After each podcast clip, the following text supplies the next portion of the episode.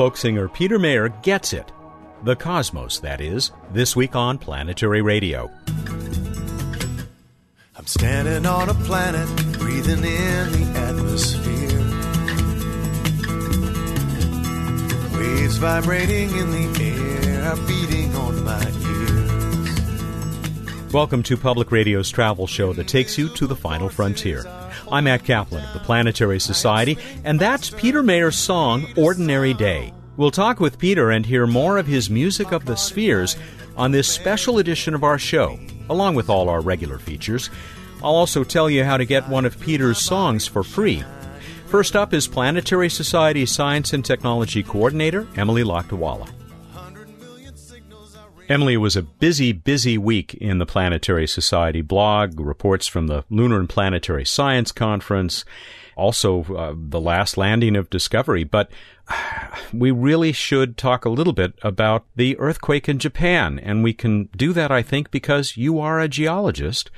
Are we just lucky to have such a lively planet? Well, I suppose it, it is a form of luck that we have a planet that's so geologically active um, that it has the internal heat sources and it and it rejuvenates its landscape in the way the Earth does. But of course, it has these terrible effects on the uh, people and creatures living on its surface. And we saw that in Japan Fortunately, the Japanese are very good with their engineering, their modeling of earthquakes. They're the nations that, that has advanced the study of um, geophysics and tectonics so greatly that they've been able to engineer for these things. And it's amazing that the loss of life wasn't more than it was. But it's uh, it's always pretty terrifying to hear those reports, especially when you feel personal connections to a place, as I do with all of the reporting I've been doing on Hayabusa and IKAROS and Akatsuki. I I um was keen to hear uh, whether any of the space facilities had been damaged, and indeed the um, Tsukuba mission control was damaged, but the launch facilities, the rocket assembly facility, was not damaged, or at least not not seriously damaged. So that was good news. I also learned that there was a planetary science conference happening in Sendai, Japan, late last week, which was mm. close to where the earthquake happened, and there are numerous scientists who I knew who were there, and they've all reported safe as well. So I'm very relieved to hear that. Well, thank goodness for that, and our hearts go out to uh, everyone um, who is uh, dealing with that terrible situation right now. Uh, just very quickly, is Earth unique in having such a uh, an active surface? Well, um, Earth is probably unique in having so many large earthquakes because it is the only planet that we know of that has plate tectonics. Plate tectonics is the process by which the motions of the mantle, the convection of the solid rocks in the mantle, are connected to the motion of the crust at the surface. In most planets, the crust is so stiff and rigid that we don't get these plates moving around, smashing against each other and creating the forces that, that make these earthquakes. Most planets, even when they were geologically active, primarily had volcanism where the plates didn't move. There wouldn't have been a great deal of large earthquake activity at the surface. But then, of course, you have vast volcanic complexes like those on Mars at Olympus Mons and the Tharsis Montes. Mercury has planet-wide volcanism, although Mercury is an interesting case because the whole planet, as the core is solidified, has shrunk. And so there are a lot of thrust faults on Mercury's surface, which have helped to uh, shrink the crust. And those thrust faults would have been sites of earthquakes in the past for Mercury. And speaking of Mercury, a very big event about to happen. That's right. This is an event that we've been waiting for for six and a half years. The Messenger spacecraft, a very small Discovery class mission is going to finally arrive in orbit later this week. Uh, it launched a long time ago. It passed by Earth again once, Venus twice, and Mercury three times before finally going into orbit in a uh, very elliptical orbit this Thursday. So I'm looking forward to that. Exciting stuff to look forward to, absolutely. Emily, thanks so much uh, for your report. We'll talk with you again next week. Thank you, Matt. Emily Lakdawalla is the Science and Technology Coordinator for the Planetary Society and a contributing editor to Sky and Telescope magazine. Back with folk singer Pete Mayer right after we hear from Bill. Hey, hey, Bill Nye, the planetary guy here. This week, the big news in the United States is that the Decadal Survey Committee released its report. So, the idea is the planetary community, people that explore planets, get together and decide what missions to try. Be small missions, medium sized missions, and large missions. And the large missions are called the flagships. And the way it's going right now it looks like there would not be enough money for any flagship missions. And you would say, as a voter and taxpayer with nuclear reactors exploding after tsunamis, well, who cares? Well, there'd be no mission to Uranus, no mission to Enceladus, uh, this moon that might have liquid water on it. No mission to Titan. There'd be no mission out there with these big spacecraft that do remarkable things. That might not make too much difference in the scheme of things, but it might. If we don't keep exploring out into space, what does that say about us? It says we're happy to stay home. We're fine. We're not going to go see what's over the hill. That is not our way, my friends. Humans have to keep looking. So, so here's what we have to do we have to work the problem from both ends. That is to say, one of the missions was evaluated by an independent company and they determined that it would be worth more than $4.7 billion US. That's just too much money. Nobody's going to fund that. It takes too much money from all the rest of the programs. And then, in the same way, we have to work the problem in the US Congress and Senate to remind everybody that if you want to innovate, if you want innovations in electronics, in rocket propulsion, in probably solar panels, in electronics miniaturization, if you want those advances and those innovations, you fund the space program. This has worked historically the last 50 years. So we are going to work the problem politically. We are going to work the problem from an engineering or technical standpoint, and we will find ways to explore the solar system, which will, I claim, change the world. Thanks for listening. I got to fly. Bill Nye, the planetary guy. I live in 11 dimensions, seven more than I can see. Matter equals light, and I am made of energy. It's all expanding from one microscopic grain. Guess it must be just another ordinary day.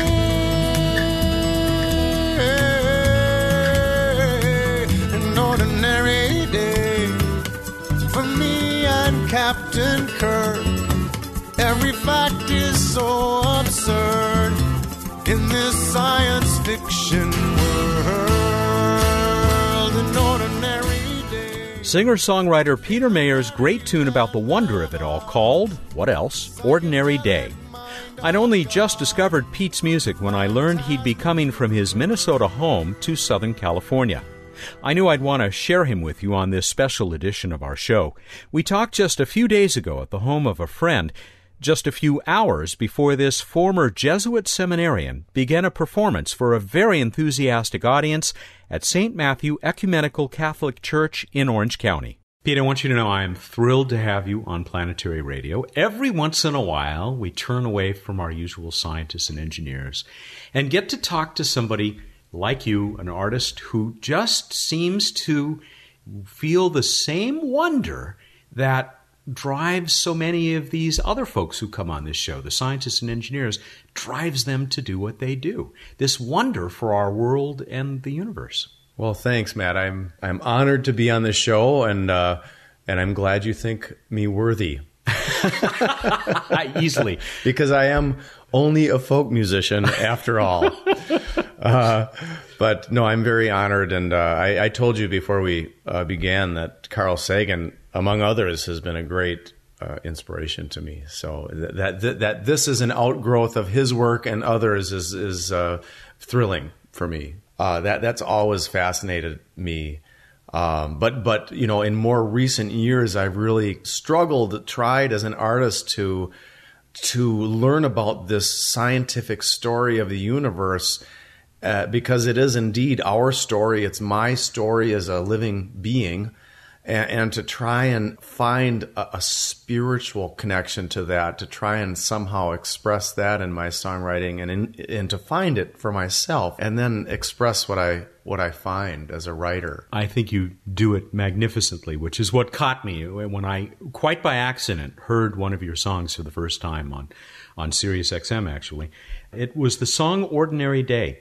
What I think really struck me about it was not just that it had a lot of real science, a lot of what we have learned quite recently, some of it about our cosmos, but this juxtaposition of the lives we all lead as we go around and make a living and do the things we have to do, and the wonder about the cosmos that is above us and inside us. For me, the gist of that song is that we live in this really immense mystery I mean, we are sort of wired to survive and to be about the, the, the daily chores of survival, not always bringing our attention to bear on the mysteries and the beauty that's that's all around us and, and inside of us. I, I really believe that as, as modern people, it's it's it's important for us to gain a relationship with with these larger realities that are the context of our lives, thereby not only finding a more meaningful life, but also to be able to to navigate reality itself, to, to, to gain the tools to understand the, the forces at work that brought us here and that that create the the reality that we have to navigate into the future as a as a species. There are really tremendous um, uh, inspirations, lessons that we can take from nature itself, which is really what we're talking about, right? Mm. Reality is really nature itself with it. With I, I like to think of with a capital N, the context for our lives. And, and if we can if we can learn from that and, and sort of create a, almost, I guess I might almost say a spiritual practice out of being attentive to that story and and to the the evolution uh, of the universe that's happening around us and within us.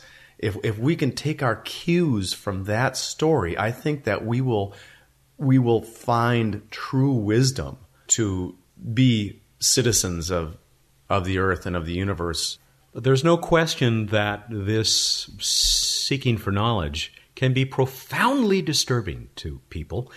Still is today, has been for many, many years. Another song on your new CD, the most recent CD, Heaven Below, uh, is called uh, Do You Really Want to Know? And I was just captured by it. It has uh, this set of lines Let knowledge like a breeze in through the door. Let knowledge like a breeze in through the door of your belief. Blow through the rooms and the corridors. Knock cherished heirlooms to. That wind can raise the roof sometimes and leave you blinking at the sky.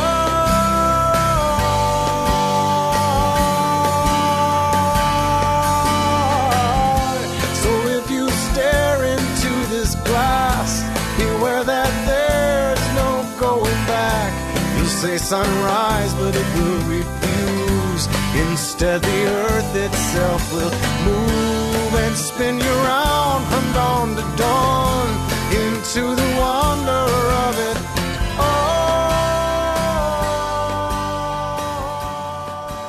I mean, it, the Pope is uh, comes up to Galileo and says, "What do you see through that telescope there?" And Galileo says, "Well, I'm seeing some pretty incredible stuff. You really want to know?"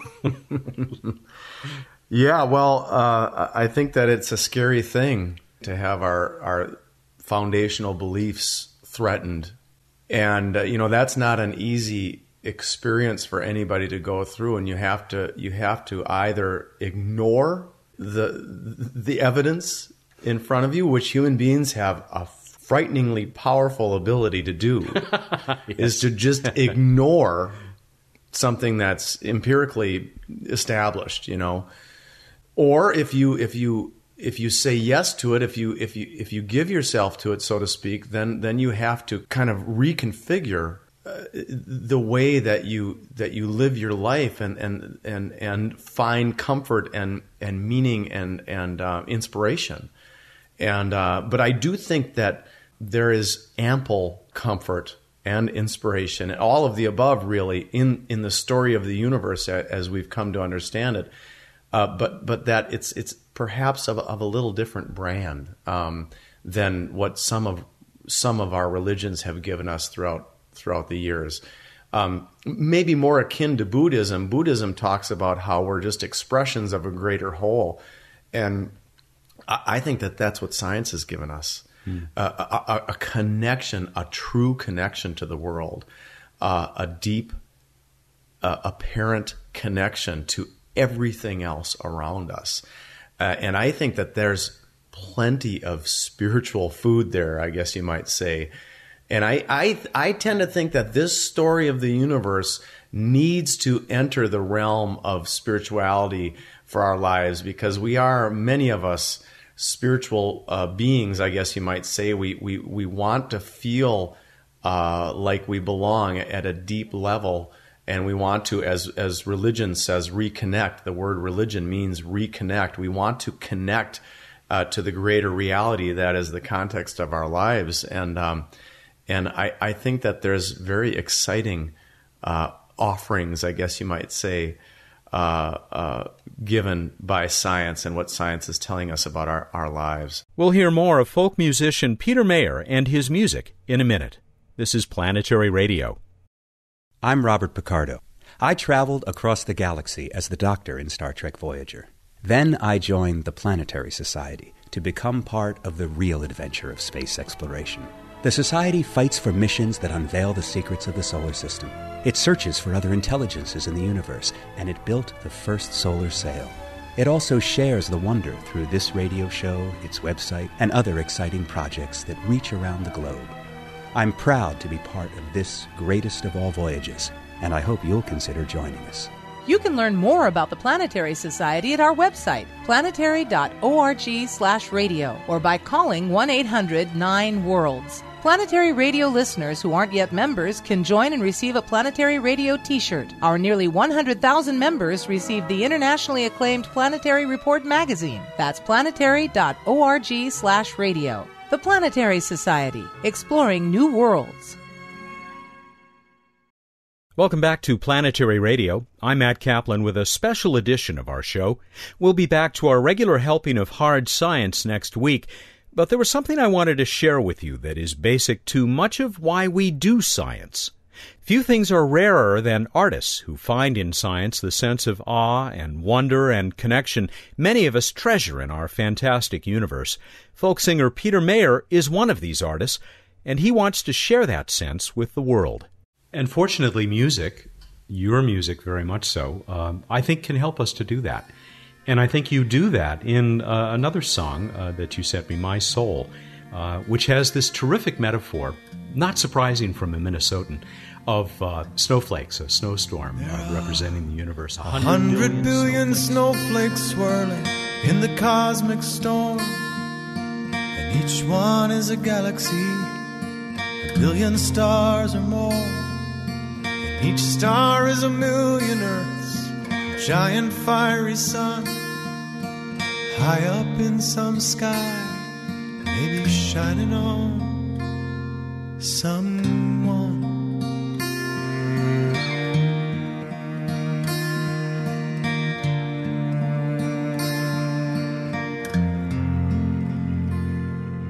And deep inside a snowflake, I am floating quietly. I am infinitesimal, impossible to see. Sitting in my tiny kitchen, in my tiny home, staring out my window at a universe of snow.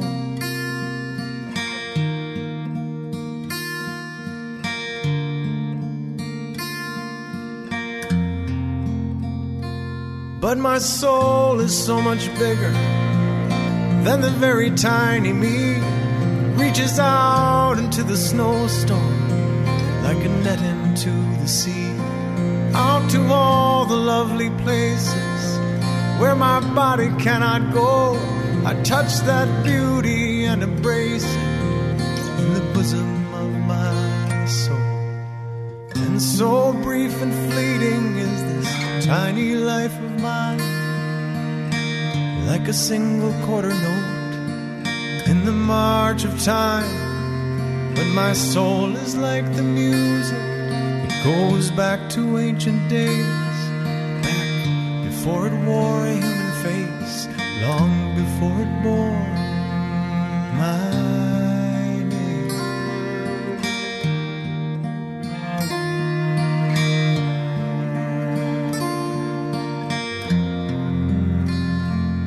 Cause my soul is so much older than the evanescent me. It can describe the dawn of time like a childhood memory. It is a spark that was begotten of the darkness long ago. what my body has forgotten, I remember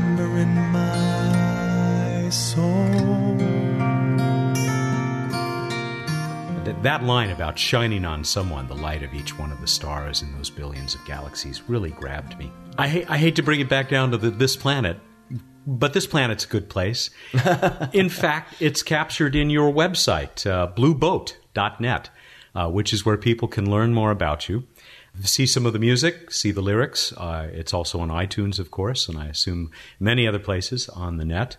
You are performing all over the place. Coming up in uh, March, the end of March in Seattle, you've got uh, Seattle, Olympia, Washington, Lander, Wyoming. Uh, in April, you'll be in Texas. Uh, later in April, Londonderry, New Hampshire. Uh, Binghamton, New York, and then finally back to Minnesota on uh, on May 11, St. Cloud, Minnesota.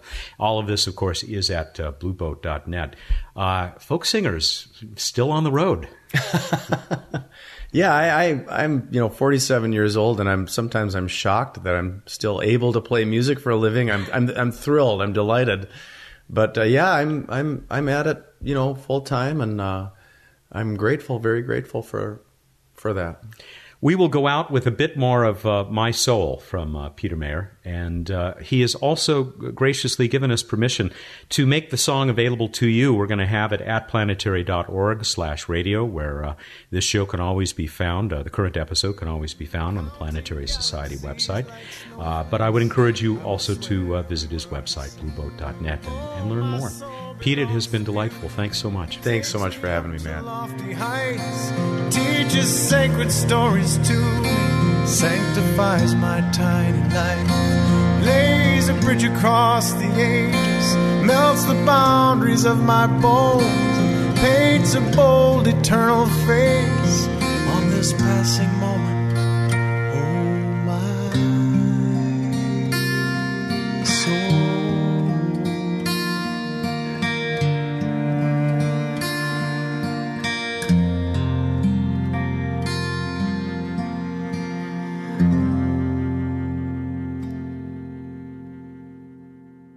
Bruce Betts is the Director of Projects for the Planetary Society. He's uh, ready and waiting to uh, go through the night sky with us and uh, give away some interesting stuff. Welcome back. Hi, good to be back. Well, in the evening, you've got the special treat these days is Mercury, best apparition in the evening of the year. You can still see it for the next week or two. Uh, near Jupiter, Jupiter will be the super bright object, very low in the west after sunset and Mercury will be the other bright object that's not nearly as bright. So check those two out in the evening sky. We've got Saturn rising in the early to mid evening over in the east, looking yellowish, high overhead later in the evening. And in the pre dawn, uh, Venus still dominating over off in the east, super bright star like object. We move on to this week in space history. It was 1975, somewhat appropriately, the Mariner 10 completed its third and final flyby of Mercury. And of course, uh, we've had to wait until this week when Messenger will go into orbit to have the first ever Mercury orbiter. Messenger's had a few flybys, but now we're going to finally get a, an orbiter at the closest planet. We got to get Sean Solomon or somebody else back from that mission uh, real soon after it goes into orbit successfully, as uh, as we all hope and pray that it will. Indeed, indeed we also had the first spacewalk occurred this week in 1965, Alexei Leonov. Let us move on to Random Space Fact. Feeling a little diverse today. But in terms of space facts, uh, let us turn to International Space Station once again. Uh, when uh, the Space Shuttle Discovery was docked there, in uh, late February and early March. It marked the only time in history that all four International Space Station partners had spacecraft docked at the station at one time the US and Russia, the European Space Agency, and Japan. It's still only low Earth orbit, but it does start to make you think that we're a spacefaring species when you hear stories like that. It is. It's busy, and I, I do want to uh, point out that uh, listener Georgie Petrov pointed me towards the the busy clutter of uh, spacecraft docked to the space station. Yeah, and, thank uh, you, We'll come, come back to that in, uh, in a little bit. We go on to the trivia contest. Speaking of Discovery, uh, including the flight that Discovery just completed, how many times did the Discovery orbiter visit the International Space Station? How'd we do? A lot of entries, not all of them right this time. Some people had some poor information, apparently, but I guess a lot of them wanted to get that Livio Radio Carmen device. It's, it's not just the device, it's some software to go with it that makes it um, uh, apparently abundantly easy to listen to programs like this one in your car as a podcast. A bit of variety in the responses this time, and uh, I guess it depends on exactly your source and exactly how you define it. Uh, because some people said 11 trips, but apparently that was 11 trips while the International Space Station was had a crew. And of course, in the very beginning, it did not really. It was just, you know, they were putting together the first Tinker Toys. But overall, the number that most people came up with, including our winner, is 13. Our winner, Ted Pearson. Ted Pearson of Trooper, Pennsylvania, did say 13 trips. Ilya Schwartz and others also pointed out that uh, overall, Discovery, almost 27 years in service, and I believe it was exactly 365 days in space.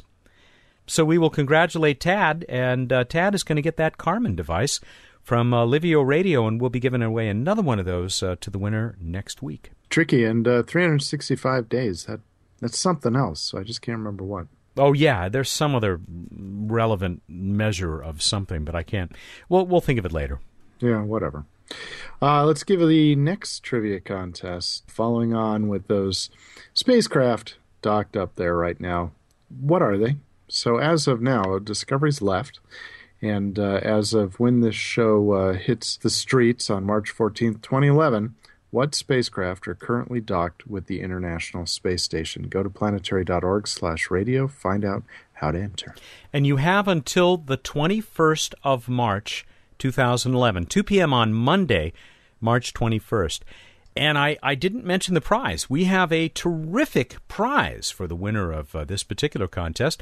Metro Flags. You can find them at www.metroflags, one word, dot com. They have offered us, the boss there, Javier, uh, has offered us a Mars flag, and this is this is really cool. A two foot by three foot high quality nylon Mars flag. I don't know that this is the one the Martians use. It's it's unofficial, uh, but but you can proudly display this big flag uh, in your uh, front window, uh, across your cubicle, wherever you want. Uh, I mean, who would not want the, the the flag of the Republic of Mars? Cool. Great. All right, everybody, go out there, look up in the night sky, and think about looking up at the sky through a beautiful tree. Thank you. Good night. Beautiful tree flying the flag of Mars. He's Bruce Betts, the Director of Projects for the Planetary Society, and he joins us every week here for What's Up. Planetary Radio is produced by the Planetary Society in Pasadena, California, and made possible in part by a grant from the Kenneth T. and Eileen L. Norris Foundation. Clear skies and songs.